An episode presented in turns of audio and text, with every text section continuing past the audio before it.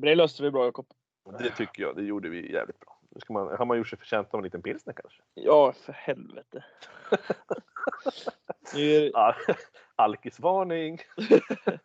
ja, för helvete. Fan! Det är bara, bara, bara uppmuntra varandra att dricka.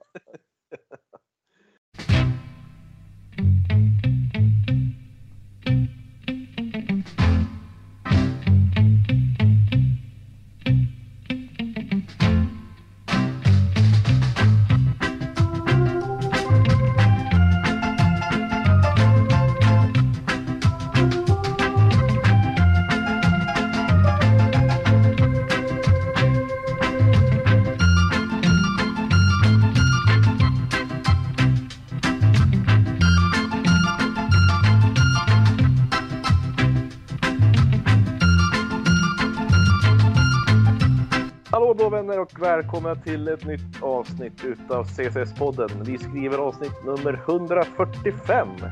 Alltså CSS-podden som är den enda svenska Chelsea-podden skapad och manövrerad av Chelsea Supporter Sweden. Den enda officiella svenska Chelsea-supporterföreningen med platamedlemskap i Chelsea FC. De där orden har man ju yttrat x antal gånger under säsongen och det är Jakob Lindström som styr spakarna ännu en gång. Eh, det här är ett lite speciellt avsnitt för att vi är bara två stycken som sitter här nu. Eh, man skulle ju varit flera men i tider som dessa och ja, det, det, det får enkelt visa men jag tror att vi löser det här och den som jag har med mig, ja alltså, jag vet inte, ska vi säga Torslanda Öckerö Tidnings eh, toppjournalist eh, Linus Sjöström, hur är läget? Ja, vilken härlig presentation. Jo, men eh, det är bra. Det är ju otroligt skönt väder ute så att man får ju njuta och passa på när solen är framme. Så det är svårt att klaga just nu.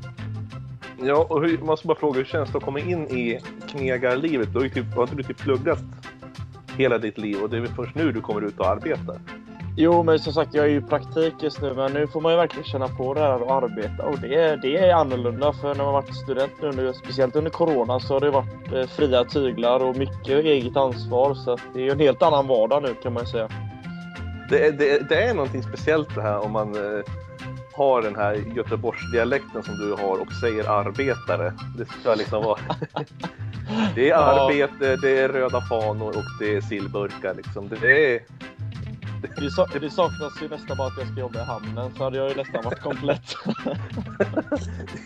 Jag kommer att tänka på att det, det påminner så väldigt mycket om den här karaktären som är i Nile City som Robert Gustafsson gjorde.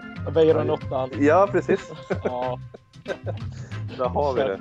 Du har, du har en framtid, där har du säkra spår att gå på. exakt. Nej då, för att återgå till det eh, normala och händelserna som har varit den senaste tiden så vi ska ju göra- bana av det här avsnittet också. Och eh, körschemat är lite så att vi tar eh, uttåget från Champions League, alltså Real Madrid-matchen. Vi kommer eh, från uttåget kommer vi till matchen mot Crystal Palace där vi avancerar till final och får möta Liverpool.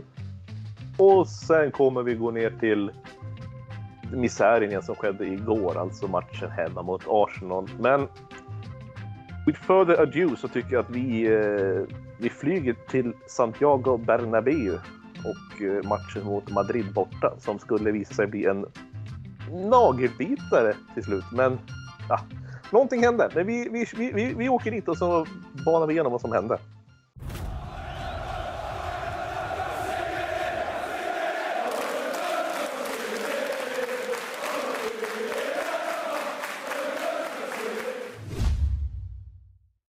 Onsdag den 12 april. Santiago Bernabéu. Kokande. Och jag, jag, jag vi kommer ihåg att jag minns när vi gjorde avsnittet dagen innan där, du och jag och Temmes, att eh, ett kokande Bernabéu, det är ett svårspelat Bernabéu. Men eh, det skulle ju visa sig i början gå vår väg och det kändes ju fruktansvärt bra i början. Eller vad säger du Linus? Jag håller med dig och jag tycker vi tog tag i spelet direkt. För jag, jag själv hade i uppgiften att även skriva matchrapport på den här matchen. Så att jag från start så tyckte jag det såg riktigt spännande ut. Eh, Chelsea tog tag i matchen och får ett tidigt mål av ett klassmål av Mount. Och därefter tycker jag att vi styr spelet och Real Madrid ser ju inte, ser inte bra ut helt enkelt. Och de hänger inte med i, både i vårt pressspel eller i eh, tempot i matchen. Och Ja, det ser riktigt bra ut tycker jag i första halvlek. Och man går in i andra halvlek med en ganska skön magkänsla där vi fortsätter att trumma på och eh, att Rudiger bara stångar in bollen och när Werner gjorde det där 3-0 målet då tänkte jag nästan att nu är det färdigt. Men eh, det skulle inte riktigt bli så, eller hur Jakob? Nej, det här, vi fick ju också ett mål bortom ska sägas. Ja. Eh, för hans, det är, väl, det är väl inget att snacka om egentligen. Det är väl, går in och granskas och etc. Ja, vad fan. Det, vi kan ju vara sura och gnälla på det, men jag tycker vi, vi gjorde ju sagt, vi gjorde ju 3-0, eller Werner gjorde ju 3-0 ändå senare, men den här jag vet inte vad som händer riktigt. För att det känns som att när vi leder med 3-0, då känns det som att de tror att det känns klart. Mm. Men det, det är ju liksom, eh, vad fan, en kvart kvar att spela. Och så får de det här 1-3 målet och helt plötsligt är det helt lika igen. Och eh, vi väntar, inväntar förlängning. Och det här är det här är lite av ett signum var vi har Chelsea någonstans senaste senaste säsongerna. Eh, nu ska vi inte ta förra årets Champions League som vi vann det, men oftast när det kommer till de här större matcherna, när det går till förlängning, att vi, vi har en tendens att tappa väldigt mycket och jag vet inte vad det beror på. Eh, det skulle jag hoppas att någon kanske skulle ha förklarat för mig, typ du Linus kanske. Ja, det, det är ingen lätt fråga att besvara. För att vi har ju varit med om som sagt förlängning mot Liverpool i ligacupen. Sånt kan ju givetvis följa med en framöver såklart att man har förlorat en sån viktig match på straffar då. Men eh, om vi kollar på 1-3 målet Real Madrid gör, det är ju en världsklasspassning av Modric fram till Rodrigo. Det, man kan inte göra det finare. Det där var... Nej, yttersidan är helt ja. sinnessjuk. Ja, jag tror det är topp fem snyggaste assist jag har sett i hela mitt liv. Jag tror jag, ja, det var bland det snyggaste. Den, den var så perfekt bakom backlinjen så man kunde inte säga något. Det var bara att sitta och njuta fast man inte egentligen vill göra det. Men det var, det var ett klassmål rakt igenom. Ja, men det måste varit det lättaste målet Rodrigo har gjort i alla fall sin ja, karriär. Exakt, det var ju bara att stötta in den och får man sån passning serverad då är det bara att dunka in den. Och det betyder att det blir förlängning och då tyckte jag det känd, då hade man en helt annan magkänsla och det kändes helt plötsligt Real Madrids fördel gentemot att de hade gjort målet och att vi därefter blev lite mer försiktiga och lite mer passiva än vad vi hade varit tidigare i matchen. Ja, och ska vi, ska vi egentligen gå in på eh, Tuches agerande mm. under mm. matchen? Och om vi kollar på byten Eh, tycker du han gör de rätta bytena? Tycker du plocka in en Saul där i 106, plocka in Jorginho i 106? Eh, är det verkligen de spelarna vi behöver få in i den här situationen och istället för att slänga in till exempel en eh, Chaloba som skulle kunna vara lite mer offensiv?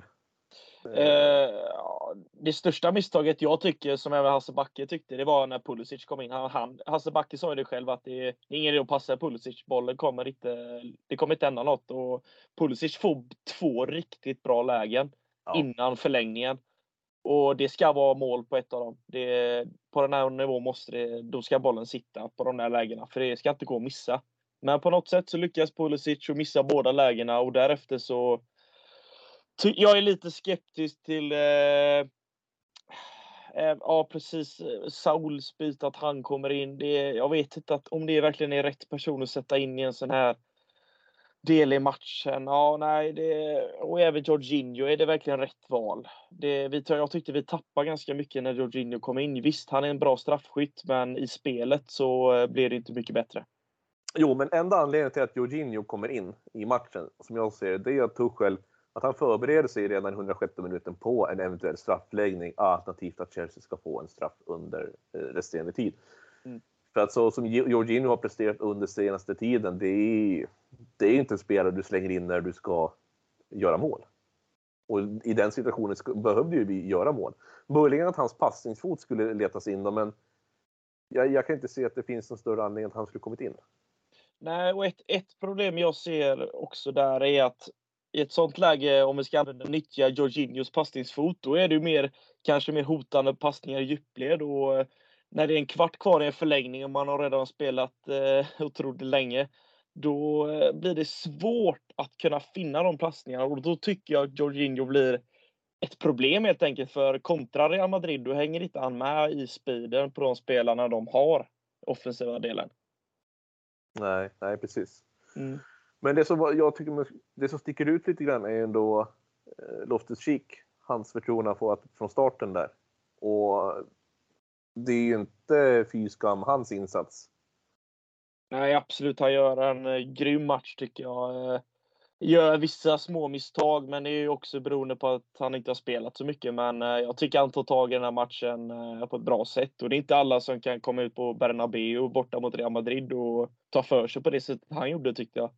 Så han har ju börjat visa den senaste tiden att han, eh, det kan gå att räkna med Ruben Loftus-Cheek framöver. Ja, han som ändå man tyckte var borträknad från säsong här när han inte alls fick spela och varit utlånad och hela den biten. Men det har vi sett spelare komma tillbaka och göra förr. Jag talar till exempel om Florent Malouda. Han gjorde, har gjort samma resa kan man säga.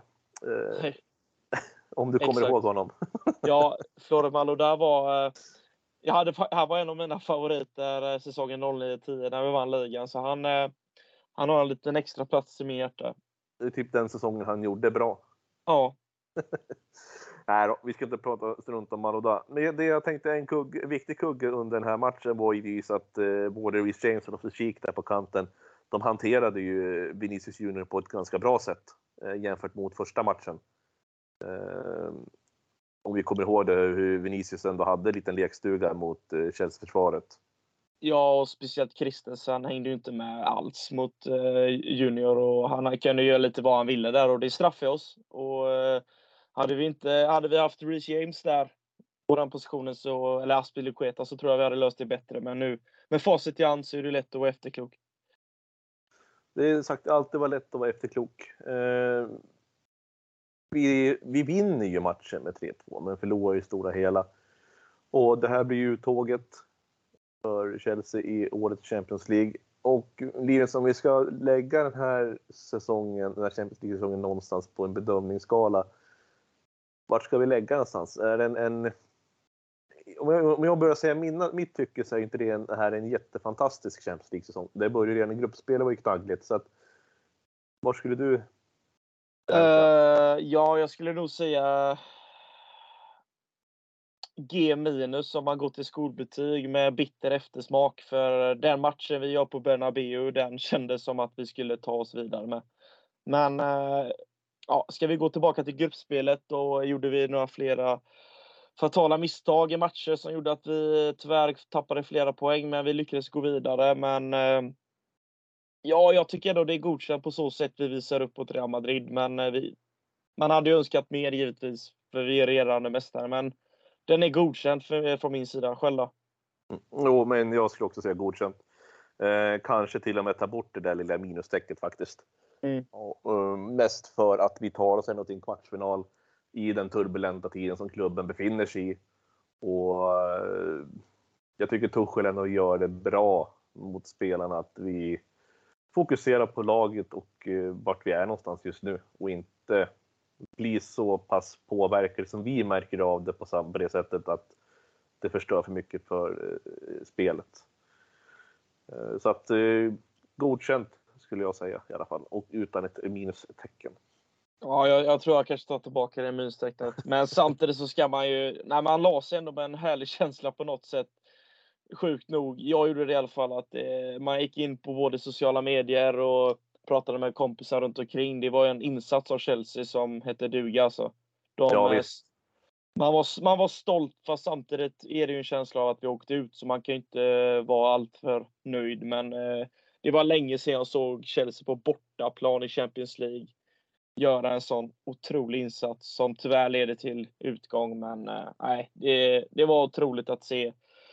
Mm. En liten parentes i det hela där var ju att jag kommer ihåg att jag skrev ut på jag tror det var Donny som la upp ett inlägg på CSS-podden-gruppen på Facebook att eh, ja, det, liksom, det, det, det nalkas matchen, skulle taggas till lite och så vidare. Så att, och jag kommer att jag skrev ut där i gruppen att vi har gjort det här förr.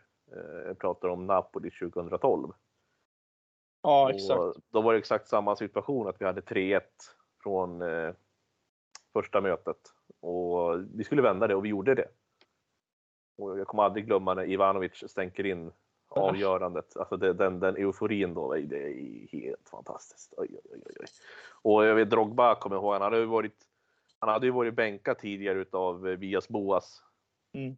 Eh, och sen när Di Matteo tog över då Gissa var skåpet skulle stå någonstans. Ah, det, fy fan, det var helt... Oj, oj, oj. Ah, det kan man drömma tillbaka. Man kanske ser Real Madrid-matchen på... Nej, det kommer man inte alls att göra. Inte på samma sätt med tanke på vad utgången blev efter Napoli-matchen. Nej. Men eh, vi...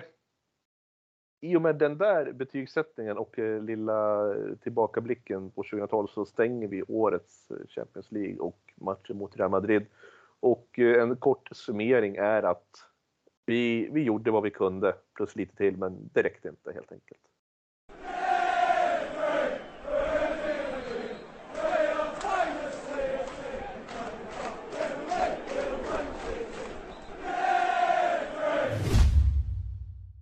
Och från uttåget i Champions League och bortamatch i Madrid så ska vi ta oss till FA Cup-semifinalen mot Crystal Palace.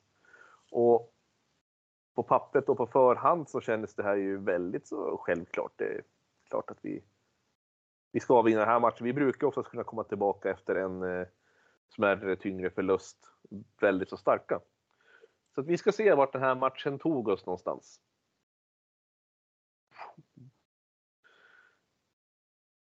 Om vi ska börja med det här nu Linus. Eh, Crystal Palace, semifinal, FA-cupen. Och laget som eh, Tuchel väljer att plocka ut, ska vi egentligen säga är snarlika som Madrid-matchen, bortsett från att Christensen kommer in på mittback och Jorginho kommer in istället för Kanté. Eh, annars så ser det väldigt mycket lika ut. Ja, exakt. Och, ja, men jag tyckte ändå det såg ut som en eh, stabil elva och det är spelare som kommer från en bra insats på Bernabéu. Så magkänslan innan matchstart eh, så ja, men det kändes bra. Och eh, jag tycker ändå vi, vi kommer in rätt på det ganska från start och jag tycker att det är vi som styr matchen och, och vi får ju utdelning till slut. För det saknas ju i slutdelen av planen, som det ofta har gjort för Chelsea den här säsongen, där poängtappen har kommit, är att vi inte har lyckats göra målen. Men eh, till slut så lyckas ju Rubel of the Sheik dundra in bollen på ett mycket vackert sätt och även Mount lyckas vrida in en boll som eh, resulterar i 2-0 som även blir slutresultatet. Så eh, nej men godkända eh, resultat och en en till final på Wembley väntar ju nu. Tredje fa Cup-finalen på raken nu då. Ja, dags att vinna nu. Tredje gången gillt ja.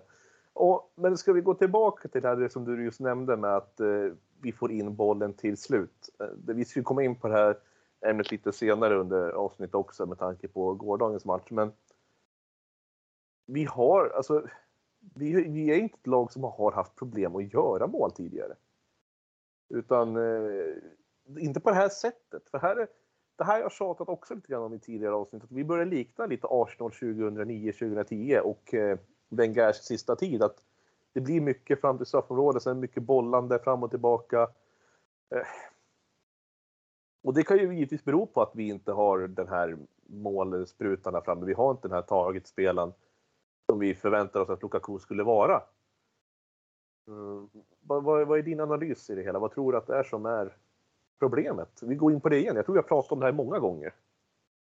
Ja, men om man jämför med när Torshäll kom förra säsongen så började vi helt plötsligt hitta in mål och göra bättre resultat. Men i år känns det som att spelet eh, Torshäll eh, har haft med Chelsea från förra säsongen hänger ju i givetvis. Och lagen har börjat bli bättre och försvara mot oss. Det ser man tydligt. Och eh, de börjar läsa av ytorna de, där passningarna ska komma in. Och de gör det kompakt för oss, vilket gör att ytorna stängs och Chelsea måste rulla bollen snabbare, vilket vi emellanåt inte har gjort. Och då har vi inte skapat lägena heller, för vi har inte riktigt kommit till de här riktigt, riktigt farliga lägena. Oftast kommer skotten utifrån eller från ofarliga lägen, men vi, vi saknar ofta de här klara målchanserna, måste man kunna säga. Ja, och just det med skott utifrån, det finns ju alltid Rydiger. Han skjuter ju en gång per match, testar han sin bössa. Eh, har ju inte resulterat i något så jättefantastiskt hittills, men det är också en symbol lite grann kanske för att vi ska skjuta lite mer, och våga ta avslut utifrån straffområdet. Det är ju inte allt ofta det händer. Eh, man tycker ju även en spelare som Jorginho som har en bra doja, även Kovacic också som han kan visa till ibland, att Skjut lite mer. Hitta inte de här små insticken och eh, pillbollarna pillerbollarna till höger och vänster utan man får yta, testa, skjut. Jag menar det kan Exakt. ju studsa och det kan ju gå returer och men nej, det vill de inte. Inte i den utsträckningen man själv skulle vilja att de gjorde i alla fall. Nej, och det är just det sättet att vi har så otroligt många bollskickliga spelare att man nästan vill spela in bollen hela vägen till målvakten. Eh, men eh, vi måste bli bättre på att ta vara på våra lägen också. Det är flertal spelare som inte... Pulisic till exempel. Nu har ju Werner börjat göra mål, men de spelarna är ju två tydliga exempel på att de inte kan förvalta sina lägen. Och när lägena dyker upp så slarvas de bort eller så bränner man öppna lägen. Lukaku är också ett exempel. Så det är flera spelare som eh, måste bli bättre på de här kliniska avsluten som ska egentligen vara mål. Ja, visst är det så. Och vi ska försöka ta några kliniska avslut. Vi, måste, vi, vi går in på 65 minuten när Loftus-Cheek eh, det här situationen är ju som så att bollen kommer, och den studsar ut från, den går på en Palace-försvarare ut mot Loftus-Cheek.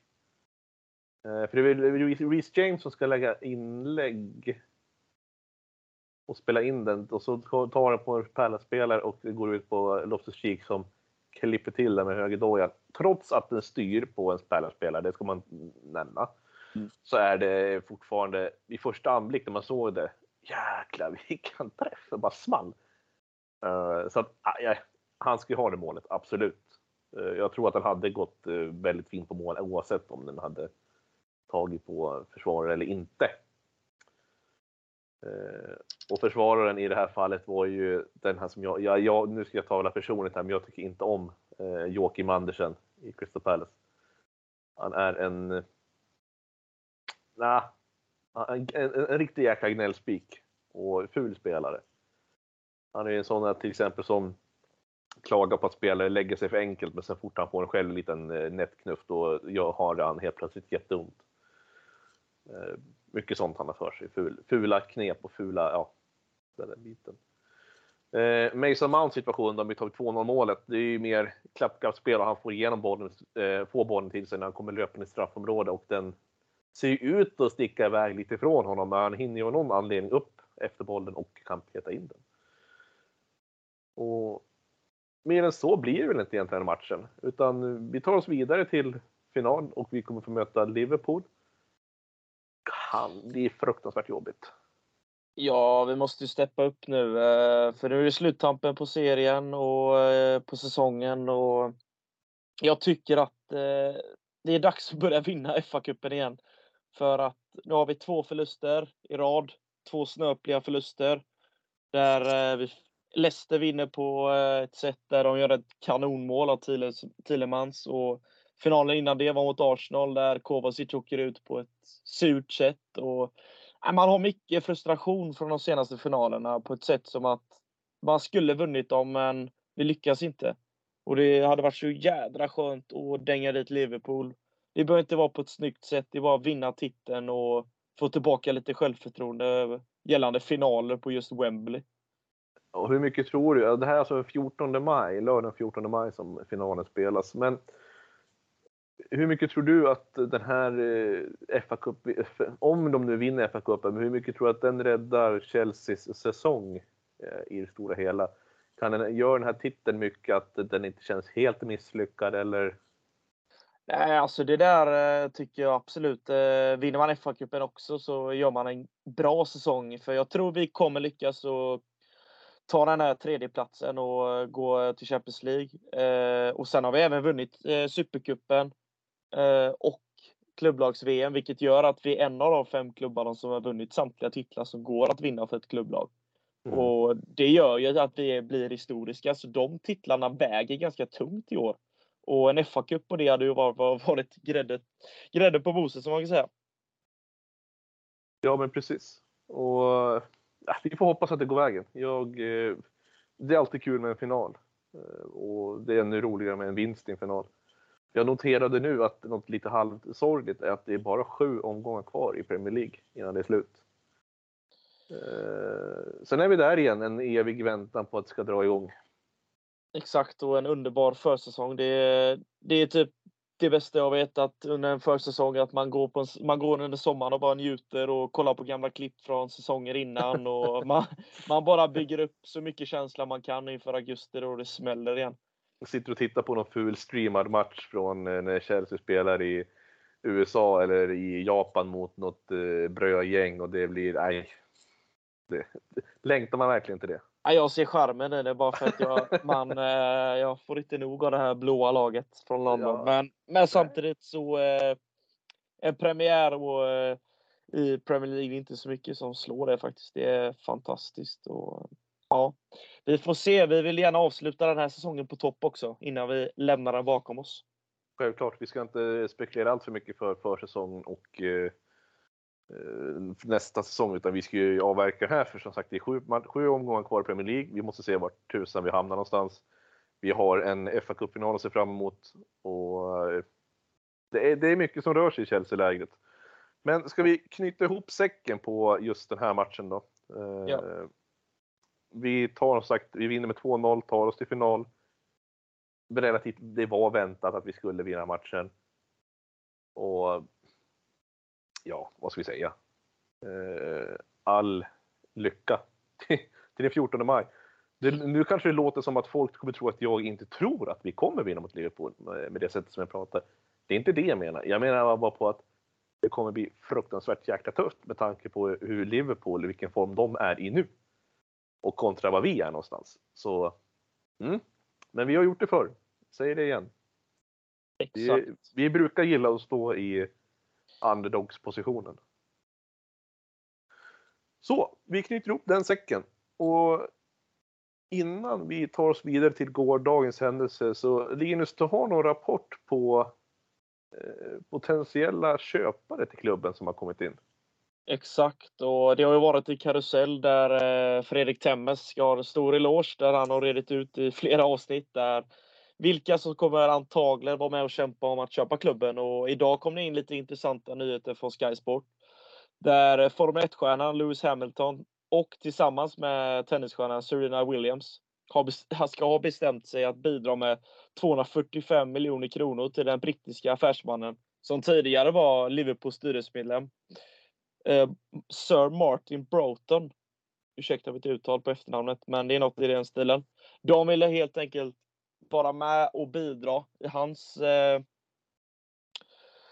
eh, engagemang för att köpa Chelsea då. Och eh, ett rykte som jag läste är att Hamilton är Arsenal-fan, men eh, ja, man vet ju inte. Det är ju mycket som skrivs, men eh, ännu är ju frågan, vem köper Chelsea?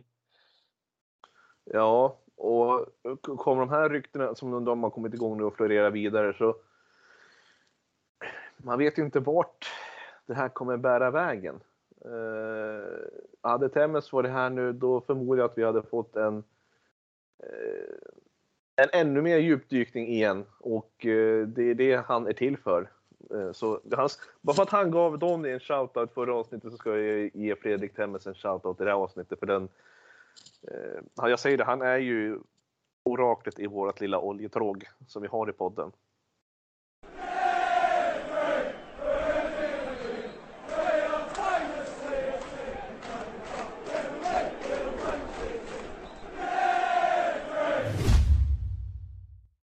Från en lyckad match alltså mot Crystal Palace i FA-cupen så ska vi ta oss tillbaka till Stamford Bridge. Matchen igår mot Arsenal. Som också kändes bra tills att man fick se vad Tuchel har valt att ställa upp med för lag. Linus, innan jag frågar dig det här nu. Mm. I en match mot Arsenal hemma. Eh, ett Arsenal som inte har vunnit, hade vunnit på tre matcher. De hade lite kräftgång. Men hade du valt att ställa över till exempel en Kai Havertz som har gjort mål eh, och istället slänga in en eh, vilsen Lukaku. Eh, och likaså plockat in en dansk Andreas Christensen som vi vet har varit väldigt ostabil på senaste tiden istället för en rutinerad Thiago Silva. Vad känner du? Nej, alltså jag fick nästan en klump i magen när jag såg startelvan för eh, även Sar ska inte vara med i den elvan för att det här är en otroligt viktig match. Jag förstår att Torshäll måste rotera, men den här matchen betydde otroligt mycket för båda lagen, för vi vill kunna säkra en plats och inte behöva fokusera så mycket mer på att säkra upp den här Champions League-platsen. Men just nu lever ju fortfarande den här känslan om att det kan ske misstag som gör att vi återigen är där och behöver verkligen kämpa in i det sista för en fjärdeplats, och det vill vi inte i år. Och med den här elvan så tyckte jag nästan som att Torshäll lite underskattade Arsenal, för Arsenal kämpar ju för sitt liv för att nå den här Champions League-platsen och eh, Ja, Christensen gör ju otroliga misstag i matchen och Sar ser otroligt dålig ut. Det är otroligt dåliga prestationer på flera spelare. Lukaku till exempel. Varför startar inte Havertz? Så det här var nog e- en av de få gångerna jag verkligen tycker att Torshäll förlorade den taktiska matchen, både på förhand och under matchen såklart. Ja, och det var ju, som du var inne på, flera dåliga prestationer. Christensen som eh, gjorde ju fatalt misstag och det här är också, det jag var inne på, mycket som synonymt med Chelseas senaste säsongerna. Men just det här som han gör, det hemåtspelet som är för svagt. Mm. Det är inte första gången vi ser det här hända. Jag menar, tidigare har Jorginho varit väldigt duktig på att slå de här passningarna bakåt som, eh, alltså, som, inte, som inte når någonting förutom motståndaren. Mm. Och jag menar, det här borde man ju tänka som försvarare. Jag vet att ja, det är klart att man kan få lite fel på bollen, men är man i den positionen som sista man och man har en spelare, alltså i närheten, motspelare, inte tusan skulle man försöka chansa på att skicka henne till målvakten, men skicka upp bollen istället. Så. Tycker jag. Och, alltså, ja, det är lätt att vara efterklok, givetvis är det så, men ja, det här är professionella fotbollsspelare. Ja, jag håller med dig och jag kan komma på på rakan tre misstag där, i under säsongen där vi har tappat poäng som har gjort att vi inte är i absoluta toppen. Första misstaget, då tänker jag på eh, Chaloba hemma mot Liverpool där han gör en otroligt dålig nick som når till Mané som lägger in den. Andra misstaget, Jorginho tappar boll på mittplan mot United. United kvitterar, vi tappar återigen poäng. Tredje, sista tänker jag på framförallt West Ham borta där Mendy fabblar med bollen och West Ham får straff och där förlorar vi matchen.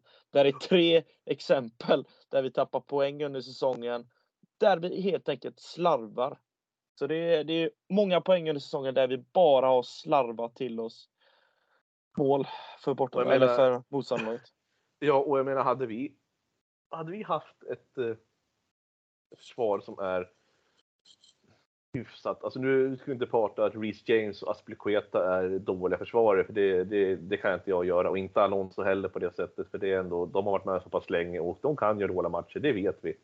Men att fortsätta och älta med spelare som inte kommer upp till eh, en förväntad potential. Jag tänker till exempel Malang Sarr. Och den situationen han försätter sig i på 2-0 målet där när han och Kanté stöter ihop med varandra framför Mendy. Alltså, det där, det är också sån här, bort med bollen. Varför ska ni hålla på krångla mot varandra? Snack, kommunicera med varandra. Det är det man lär sig på fotbollsskolan. Ja, exakt. Jag håller med dig. Och det, det är ju det här som har straffat oss under säsongen, nätt och jämnt. Det är misstag och väldigt mycket ofokuserade lägen där vi straffas brutalt. Det, och det känns tungt på så sätt att vi var och ledde ligan i oktober och därefter så tappade vi greppet totalt och därefter så har vi fått placera oss på tredjeplaceringen. med, ja det är helt rätt för att vi har gjort för många misstag i försvaret i år. Ja men så är det ju. Och väljer man till exempel att plocka ut en Marcos Alonso före Malangsar då, det, det, det, det, känns, det bytet känns jättekonstigt. Att Malangsar ens får vara kvar på planen när han plockar ut Christensen på grund av misstagen med hemåtpassen eh, i halvtid. Där. Men han väljer att ha kvar Sar. Som, eh, han, alltså, han, det, det är fruktansvärd insats. Och, ja, den är brutalt dålig. Den är usel. Ja, och nu kommer folk också tro så här. Ja, men ni sitter ju bara i negativa och eh, pratar strunt om. Ja, fast här finns det ingenting positivt att hämta från den här spelaren. Inte den här matchen i alla fall. Eh, och inte i beslutet från Tuchel att låta Sarva kvar, för jag tycker däremot att vi hade ju Chaloba på bänken. Varför fick inte han komma in istället? Exakt. Eh, jag skulle till och med kunna tänka mig, nu ska jag gå så långt, men jag skulle tänka mig att slänga, slänga, slänga in eh, Ross the Boss. Alltså, det, nu hårdrar det lite grann, men jag tror inte att Ross Barkley hade gjort det sämre än Malang Sarr. Faktiskt. Men Malang Sars sämsta sida som fotbollsspelare är ju hans bollkontroll tycker jag. Det är, eh, hans tekniska förmågor är alldeles för dåliga för Premier League och eh, hans bollkontroll är också dålig. Så det är någonting han behöver jobba med om han ska få plats i backlinjen. För eh, det är, ja, men han känns inte som han är vän med bollen och det är inte ofta han lyckas med några passningar som genererar i varken poäng eller i någonting i det offensiva spelet tycker jag. Nej, och jag kan inte se att han ska få några mer chanser den här säsongen i alla fall. Eh, han hade, jag ska inte säga att han var jättebra, men han hade ju en period där Sarri i början på året när han fick börja, komma in och spela lite mer. Som, det var inte, han gjorde inte varken bu eller bä. Men eh, nu börjar det verkligen se väldigt, väldigt dåligt ut för hans del. Och det är ju sagt, det är de här tre målen, nu ska vi, vi ska gå in på det där fjärde målet sen, men de här tre målen som Arsenal gör är ju grova fatala misstag från Chelseas sida. Och vi ska inte dra under stolen med att vi också gör två mål. Vi ska ta första halvleken att den är, första halvlek är vi bra. Alltså då är vi fruktansvärt bra tycker jag. Trots att vi startar med en trött och oinspirerad eh, Lukaku.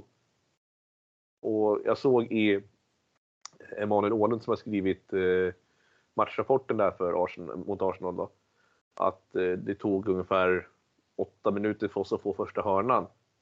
Och då får vi tänka att de där första åtta minuterna, då har inte ens Lukaku rört bollen. Och jag kom, när, när, han fick första bollkontakten, då slog det precis nästan om till 10 minuter. Det det, och det är bara en sån sak, 10 minuter för en anfallare ens få ta, röra bollen. Det är ju jättekonstigt. Ja, och det visar ju ännu en gång vad, eh, hur eh, Lukaku ser ut och hur formen verkar vara. Det har ju varit katastrof eh, nästan från start. Han började hyfsat bra eh, de första matcherna, men sen dess har det ju varit eh, raka vägen ner nästan. Och det, det är ju så, så otroligt tråkigt, för vi har egentligen suttit där en hel säsong nu och pratat om och väntat på den här vändningen för Lukaku, men den kommer ju aldrig. Så att, nej, jag vet inte. Jag, det känns så jädra tråkigt. Jag tror att den kommer komma. Eller tror vi att det här liksom är uppgivet nu med tanke på att han till och med blev utbuad när han varit utbytt? Nej, men han, han får ju chanser. Torshäll ger han de här chanserna, man tar ju dem inte. Uh, jag menar, Werner har ju visat det på senaste tiden att han, uh, han tar ju chansen. Han, han fortsätter ju att kämpa och kriga och får in bollarna till slut. Men uh, Lukaku, det, nej, det, det är ingen gnista honom just nu. Det, det är sorgligt att säga, mm. men jag vet inte om han ska vara kvar om han fortsätter på samma sätt, för det här håller inte. Jag, jag, känner ju rent spontant av allt som har hänt med Lukaku sista tiden att eh, han har tyvärr ingenting att hämta i Chelsea längre. Utan eh, vi skulle lika gärna kunna sälja honom och förlora på den pengen med att sälja honom. Eh, och istället, alltså har vi en, vi ska gå in på det positiva nu, har vi en sån som Timo Werner i den formen han är i nu. Och det han har tagit för sig, att han, den kräftgången han har haft sedan han kom till Chelsea. Och eh, vi ska dra lite paralleller med syndrom Fernando Torres eller syndrom med anfallare som har det svårt i Chelsea. Mycket, alltid är det nummer nio också, det är konstigt. Ja. Men nu har vi på, ändå på nummer 11, Timo Werner, att han har ju ändå kämpat så jäkla länge. Och som du säger, han har fått chanserna. Eh, men han gör ju så mycket annat än vad Lukaku inte gör. Han drar de här, löp, tar de här löpningarna även fast han inte har bollen, så han drar isär försvaret. Det är lite... Har, har, har isen lossnat för Werner? Vi får hoppas det, för jag tycker att han, han passar på ett sätt att han kan vara ytter på eh, startelvan. För eh, de löpningar han tar, det är inte många motståndare som hänger med när han väl sticker iväg, även med, med bollen. Eh, när Lukaku drar de här löpningarna det är, samtliga försvarare hänger med honom för att det, det, går för långsamt och han är inte vän med bollen och Werner har ju som sagt börjat hitta lite mer vänskaplig relation med bollen igen. Och, så det känns ju som att det är på rätt gång. Om vi jämför med de två mm. så är Werner absolut närmare någon slags bättre form tycker jag. Ja, om man tittar på målet som Werner gör så visst är det ett jävla skitmål men det är de målen han behöver få in. Exakt. De har inte, de har, han har inte fått in de målen innan. Han har ju behövt verkligen kriga in det till mållinjen nästan. Ja, bortsett från målet mot Real Madrid i Champions League förra året kanske. Ja, exakt. exakt. Men eh, om vi ska återgå till eh, Lukakus eh, roll i det hela. Jag noterar ju flera gånger att han, han kommer ju nu att bli den här rollen som jag bävade för, det som skulle inträffa, det som man inte såg tendenserna av i början av säsongen, eh, hans första matcher. Det här som man, är lite typiskt honom, att han slår ut med armarna, hänger med huvudet och är missnöjd över att han inte får passningar från spelare. Det syntes inte de första matcherna utan då var det applåder, det var mycket tummen upp, det var eh, den biten som vi pratade om som vi tror att Tuchel arbetade mycket med Lukaku om. Eh, den, just den, den psykiska biten kanske vi kan säga. Men vi är ju där nu i en situation där han börjar mer och mer, som jag var inne på, ut med armarna och är väldigt missnöjd med spelen runt omkring. Fast han själv tycker jag inte gör så mycket för att förbättra det här spelet. Eh, det fanns ju till exempel en situation i straffområdet, jag kommer inte ihåg hur, riktigt det fort, hur, den, hur, det hur det utspelade sig innan, men det, returen kommer ut och den går ju på någon försvarare, Arsenal-försvarare och sen, sen stannar den kvar liksom, bollen i straffområdet och man tänker fan Lukaku är först på bollen. Han kan ju liksom gör, avsluta på mål eller någonting. Nej, då får, på något sätt så fipplar han ju bort den här bollen. Han är ju först på den men Arsenal-försvararen kommer ju runt honom och lyckas ju på något sätt peta bort det. Det var en sån konstig situation som man trodde verkligen att det skulle bli någonting bättre av det. Eh, men i alla fall, nu har jag raljerat om Lukaku här ett tag och som de flesta lyssnare vet så har jag, jag fortfarande jag har haft sån skepsis mot honom sedan han kom tillbaka till Chelsea och det här kanske är det är det det här tror som jag menade skulle hända? Kan jag ha varit så synsk tror du? Ja, nu eh, med lite mer facit i hand så har du nog kunnat summera upp den här tiden av Lukaku ganska bra med din analys hur du trodde det skulle bli och jag hade ju större förhoppningar och jag trodde inte det skulle bli en Lukaku som liknar hur han såg ut som han när han var i United för där såg han lat och eh, ointresserad ut och bidra till laget och det har han gjort den senaste tiden tycker jag att eh, det är inte den här gnistan, det är lite mer egocentriskt att eh, Nej, han bryr sig inte så mycket om laget känns som. Allmänt. Men det är mycket bygger också på eh, undermedvetet med intervjun. Jag har inte vi ska släppa den, men den återkommer ju varje gång när, det, när man ser de här prestationerna.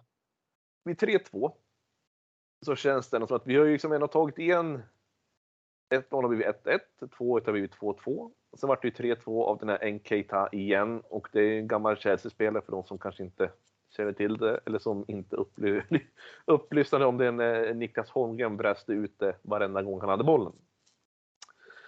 Eh, dock gjorde han ju inget större avtryck i Chelsea så att jag kan inte tycka att det är något sånt här släkten är värst scenario som de gick in på att det var. Utan, eh, ja. Men sen kommer det en situation i eh, övertiden när, när Aspilicueta möter Saka i straffområdet ensam. Nu ska vi verkligen gå in på eh, och vi kan kanske bli oense om det här nu, du och jag. Men Aspilicueta trycker bort Saka. Saka i mina ögon håller i armen på Aspilicueta. Ja. Aspilicueta fullföljer mot Saka. Han går inte ifrån, även fast den här bollen inte egentligen är riktigt eh, hotande, tycker jag det är inte hotande alls. eh, Saka faller och det blir straff. Det som utspelar sig efter straffen här nu, med att eh, VAR ska checka, för här får till exempel Tuchel eh, reagera från bänken och begära en VAR-granskning av den här situationen. Det vet vi, det, det, det såg ingen bilder på om Tuchel begärde, men eh, det verkar som att de ändå kollade i VAR-rummet, om än väldigt snabbt. Eh, och de vinklarna man fick se på TVn, det var ju inte alls några bra vinklar. Det gick, en vink, första vinkeln var liksom från så långt avstånd och den andra vinkeln var, jag vet inte vad. Det var liksom, du fick inte se den här typiska VAR-granskningen som det brukar vara, utan han var ju stensäker domaren på att det, liksom, det var straff.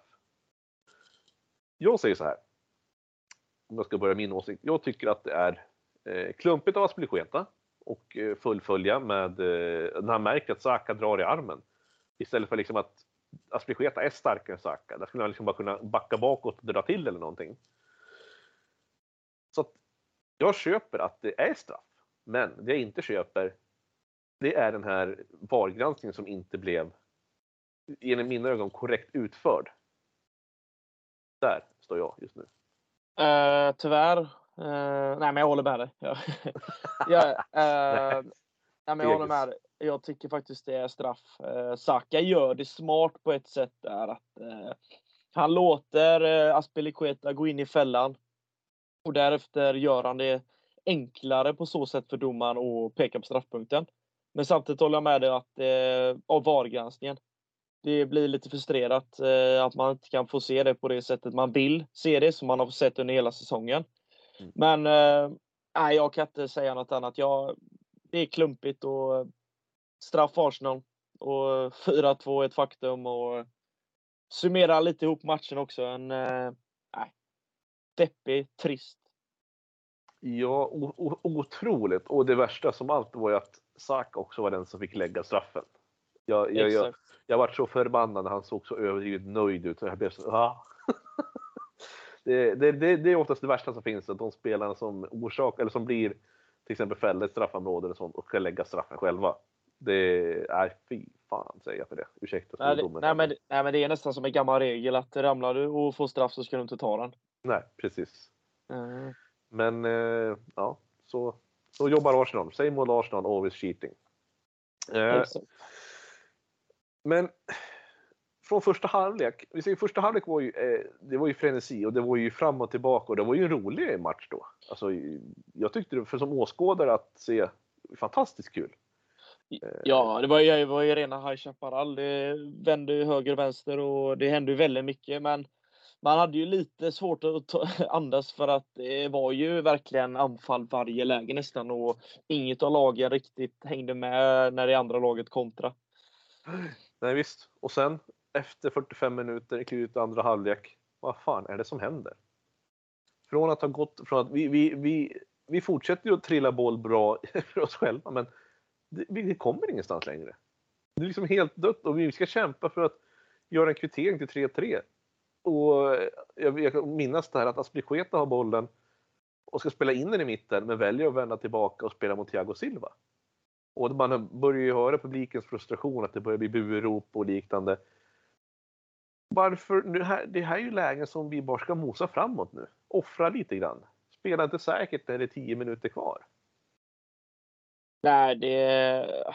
Jag vet inte vad man ska säga. Det, det är lite mer som vi var inne på tidigare, det här med det raka spelet. Vi ska ständigt rulla runt bollen och jag tycker aldrig riktigt vi kommer till de här forceringarna som känns riktigt farligt för Arsenal, vilket de gör att de växer ju så länge, så länge tiden går och det är så kortare tid är kvar på matchen, då växer ju de uppgiften och de står ju rätt och de gör allting de ska och sen får de straffen och då är det ju tack och godnatt och ridån åkte ner liksom.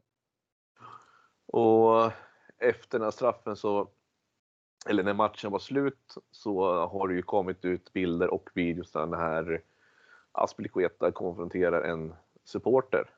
Ehm, och här gav jag mig in i en diskussion igår i matchtråden på Facebook-sidan med att det var en person som hade skrivit ut att eh, det var dåligt av Aspelikueta och etc. etc.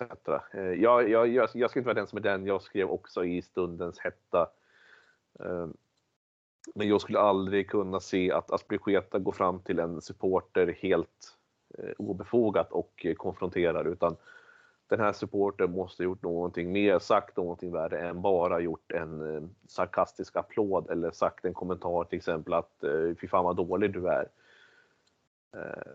Och jag tycker det här också det här är ett bra sätt av Aspilicueta att markera som kapten att det är inte det här vi behöver nu. Utan eh, supporta oss, stötta oss istället. Vi gör liksom vad vi kan. Nej, exakt. Och jag tycker han gör det bra, Spelikueta, att han, att han går fram och tar den diskussionen. Det är inte alla som gör det, men eh, det kan ju också gå åt fel håll. Men eh, i den här situationen tyckte jag att det blev rätt. Och Chelsea stod för en riktigt dålig insats och det vet Aspilicueta om. Och det vet Torshäll också om och det vet samtliga spelare om. Så det är bara tagga igång inför helgens match mot West Ham som blir väldigt, väldigt viktigt för eh, säsongen och framtiden för Chelsea. Ja, vi får ändå, på ett sätt får vi vara lite glada för att vi ändå har en match mindre spelad än Tottenham och Arsenal exakt, som jagar exakt. oss. Uh, så att det är klart, vi har ju allt i våra egna händer att fixa den här tredjeplatsen nu. Och vi ska inte se allting i svart, men det har ju hänt förr att uh, det har tappats positioner i slutet och vi hoppas givetvis att vi inte att vi hamnar där nu. Nej. Uh, mer om Arsenal, eller är vi nöjda med att diskutera den matchen? Alltså, jag tycker vi har summerat den på ett bra sätt. Eh, att det var ingen eh, toppenmatch på något sätt och eh, Tuchels taktiska utspela den här matchen både på förhand och efterhand. Det, det, var, det var för dåligt taktiskt tyckte jag. Det var en av få matcher där Torshäll gjorde fel. Jag säga. Ja. Precis, och jag tycker att vi lämnar det. Annars kommer vi kunna sitta här hela kvällen och hela natten och diskutera hur Torshäll skulle ha gjort och inte ha gjort. Eh, men vi kan eh, summa summarum eh, säga i alla fall att eh, Malangsar och Christensen har förmodligen gjort eh, sina matcher för säsongen, skulle jag tro. Ja, om inte de andra spelarna är redo för att starta eller om det uppkommer skador så hamnar då de på bänken annars. Ja. Men vi kan säga så här, det märktes ju att Antonio Rüdiger inte var med på plan. Så mycket kan vi säga. Absolut. Nej, men jag eh, tycker att vi ändå, även fast vi har, det är bara du och jag som sitter här, så tycker jag att vi har fått till ett eh, bra avsnitt. Vi har betat igenom de här tre matcherna som har varit verkligen upp och ner. Och vi ser ju fram emot lördagens match mot eh, West Ham söndag här till och med va? Ja, jag kanske sa fel där. Eh, söndag tror jag till och med det är. Ja, då, ja, jag tar tillbaka det. Det är helt rätt. Det är söndag jag köp. Jag har också tagit en lördag, för jag vet att eh, det är Klockan... derby på söndag också, AIK-Djurgården, så att jag måste ju följa båda matcherna där. Det blir tufft. Klockan tre smäller det på Bridge. Mm, då smäller det på uh, nationalarenan också kan jag säga. Blir... man vet inte var man ska vara någonstans, men ja. Man får ha, man ska, egentligen ska man ha ögon i nacken så man kan ha en skärm bakom huvudet och en skärm framför. Önsketänk. Uh, Ja, men vi knyter väl ihop här. Jag känner att vi behöver inte diskutera så mycket mer och då vill jag avsluta med att påminna alla att följa oss på våra sociala medier. Eftersom att det är supporterföreningen Chelsea Supporter Sweden som står bakom podden och eh, man inte behöver vara medlem för att ta del av det ideella arbete som vi gör. Men eh, vill man stötta på ett enkelt sätt så kan man göra det genom att följa oss på de olika sociala medierna som finns och kommentera och skicka meddelanden och allt däremellan. På Instagram till exempel, då heter vi Chelsea Sweden understreck official och på Twitter heter vi at Chelsea alltså Chelsea SWE. Så att ni kan gå in och följa oss där. Och jag har ju fortfarande inte skaffat Twitter för att förra måndag så gav jag ett löfte att om vi, vi gick vidare efter Madridmatchen skulle jag skaffa Twitter. Så att nu har jag en hållhake på att jag inte behöver göra det på ett litet tag. Men Linus, du har ju Twitter. Ja, oh, ja väldigt många olika namn på Twitter bara. ja, jag, jag, jag, jag kommer naila det här nu. Det är 100 procent. Det är at... Vänta nu. Det är att Schuström Linus 99. Att Linus Schuström 99, ja. det, var, det var fel igen. Alltså, det är ja. helt sinnessjukt. Och jag det... har, vet, du, vet du vad det absolut sjukaste är? Nej, du har skrivit ner det. Ja. ja, men i alla fall Linus Schuström 99. Exakt. Det, det, det, det är du på Twitter. Uh, och jag har inte Twitter, men jag brukar vara, skriva lite då och då på CSS-podden-gruppen på Facebook. Uh, utöver det så kan man givetvis gå in på hemsidan på Svenska fans, alltså CSS hemsida som är www.svenskafans.com England Chelsea där det finns artiklar, matchrapporter, krönikor, info om supporterklubben och allt annat arbete som görs där Linus bland annat skriver inför matcher och matchrapporter och annat göttigt som han hinner med nu när han eh, jobbar som, eller praktiserar ska vi säga. Han är inte riktigt betald arbetare än. Nej, än, är, än är jag inte där. det tar ett tag i Göteborg. Om du lyssnar på podden och ännu inte har blivit medlem i eh, gruppen på Facebook, alltså CSS-podden, så rekommenderar jag givetvis det också. För att eh, diskutera den här podden och innehållet samtidigt som man kan eh, dela och läsa olika trådar och diskutera i matchtrådarna som kommer upp inför varje match. Vi här är tillbaka snart som möjligt i något format för CSS-podden. Och med det så sätter vi punkt. Stort tack Linus för att du har varit med och kämpat igenom det här avsnittet med mig. Ja, men tack detsamma. Vi löste det, även om det, vi var två, men ibland är det så.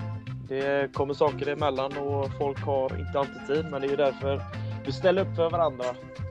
Ja, men så är det. Och eh, nästa gång så kanske det är jag som behöver hjälp med någonting. Så det, man, man kliar varandras ryggar. Eh, och ett sista tack på givetvis till dig som har lyssnat. Eh, vill du så vill jag jättegärna droppa en kommentar i CSS-podden-gruppen på Facebook för att diskutera det här avsnittet och andra avsnitt. Eller skicka en hälsning och ja, skriv något peppande. Det är sånt vi alla behöver nu. Och vi uppskattar det och vi läser det mesta som kommer in. Vi läser allt som kommer in. Nog om det. Var snälla mot varandra ute i Chelsea-Sverige så hörs vi snart igen. Hej med allihopa! Carefree och up the Chelsea!